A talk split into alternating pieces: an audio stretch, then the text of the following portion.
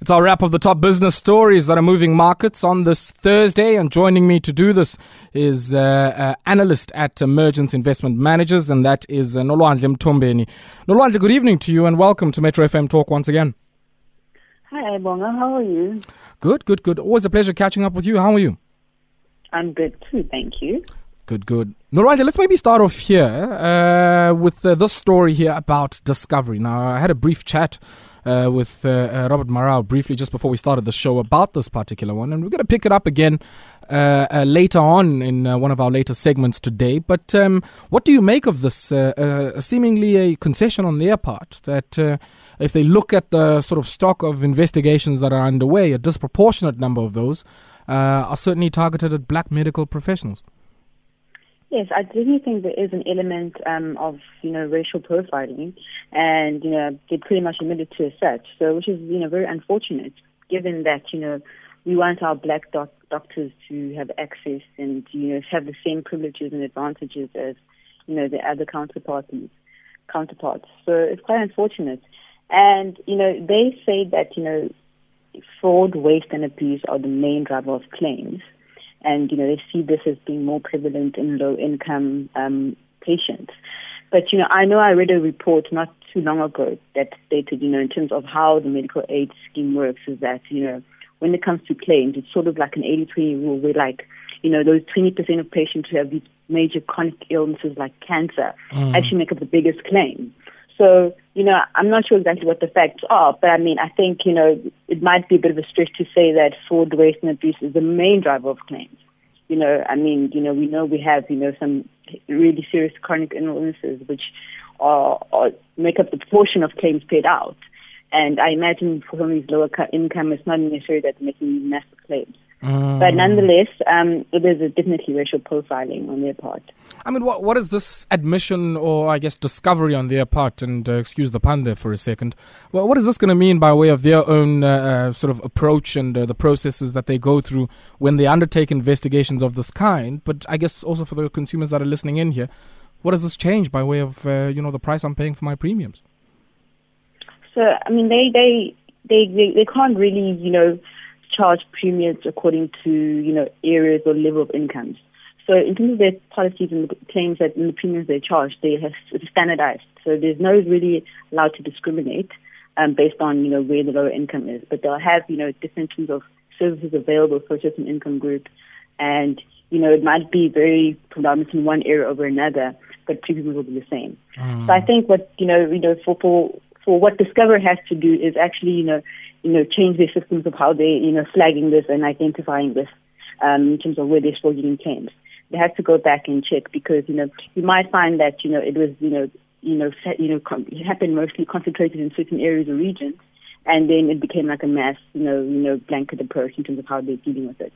Mm. So they need to go back to the drawing board in terms of, you know, not necessarily that, you know, it's going to happen to everyone and every black client is going to do that, but they really need to assess their their their, their you know their the system is flagging this, and also they need to maybe do more work in terms of the actual patients that they're being covered. Yeah. So I think you know maybe the work around the patients themselves, and maybe balloting the history of the patients.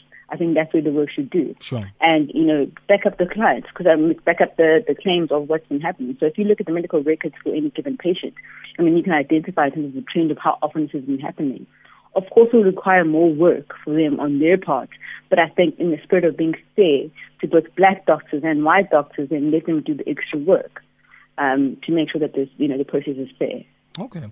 No, no, I want us to shift just slightly, I guess, uh, from uh, uh, the world of uh, medical aids and uh, take a look here at uh, one deal that certainly a lot of people had spoken about towards the end of last year. That's the deal to have, I guess, full ownership by a black consortium here of uh, the largest beef feedlot here in South Africa, and that's Karan Beef. Now, the PIC uh, were probably the sort of uh, biggest underwriters of this particular deal, but um, what's happening now? seemingly some cold feet here. Yeah, I mean, this um, was a deal that, you know, that was, you know, entered into and initiated, um, I think, about two years ago. And, you know, under the previous um, C, um, CEO and mm. PIC management. And what is quickly happening is that they're reviewing the deal. Okay. So Nolwandle, I, I, want us to pause there uh, because I want us to uh, maybe discuss this deal in uh, much greater length, but we need to take a quick spot break now. Six minutes it is before 8 p.m. You're tuned into uh, Metro FM Talk here on the Mighty Metro. And uh, we're taking a look at uh, the top business stories that are moving markets uh, on this uh, Thursday. And joining me to do this is analyst at uh, Mergence Investment Managers, and that's Nolwandle Mthombeni. Nolwandle, just before we went to the break, we were talking about that, I guess, reconsideration of the uh, Bilo Karan Beef deal here. And it seems that Africa's largest fund manager, the PIC, seems to be reconsidering this one. Why? So I think obviously, I mean, they have to, you know, given that where PIC has come from to in terms of the corruption and the irregularities around the awarding of, you know, investments and acquisitions, um, I wouldn't be surprised that, you know, there's been a big sweeping across all commitments that have been made and potential investments and acquisitions. So this is probably another one of those where they're reviewing it. Um, I think one of the things that is mentioned there in terms of what is being reviewed is the purchase price and the valuation of this. So the five, it was 5.2 billion that was the amount that is going to be um, bought for the stake, the majority stake in, in, in the in Karan Beef. And what they have to do now is decide they're going to find a third party to really look at the valuation. Um, if you look at you know the PIC, what's been in the news in the last couple of years is the overpayment of you know various entities and acquisitions and stakes. So um, you know they kind of under pressure to relook at you know any valuation and multiples and what they're paying for any investment. And this is, you know, one of the things where, why this is stalled. This transaction was really proved by the Comcom, you know, so quite a few years ago. But, and, you know, there was a freeze in terms of any ongoing investments that were happening, I think last year while the PIC investigation was ongoing. Um, so now I think, you know, as they start, you know, going back to the drawing board and making these acquisition investments, they have to relook at terms of what are we paying? What is the value? Mm. And there's probably now a new due diligence process in terms of coming up with the right price. But I mean, then why, why do we have credit and investment committees? I mean, uh, one would think that at some point they, they would have played some oversight role over whether or not the due diligence had been done properly and uh, that uh, the valuation arrived at uh, initially for that I understand a 90% stake uh, in the bigger scheme of things uh, in Karan Beef would have been priced correctly. I mean, wh- why do we have to start that process and then, you know, have a lot of fanfare around it towards the end of last year? And then now, you know, when we get some cold feet, come back to it and maybe restart that process? Because corruption taints everything. It taints everything. It taints even credit processes and committees and everything that is reasonable. It roots itself into it. And then what you thought of sound systems are no longer sound because of corruption. Mm. So, you know, that's what happens. You know, that's the problem here is that, you know, the previous work of people is no longer, uh, you know, usable. It's not ever reliable. It's not trustworthy.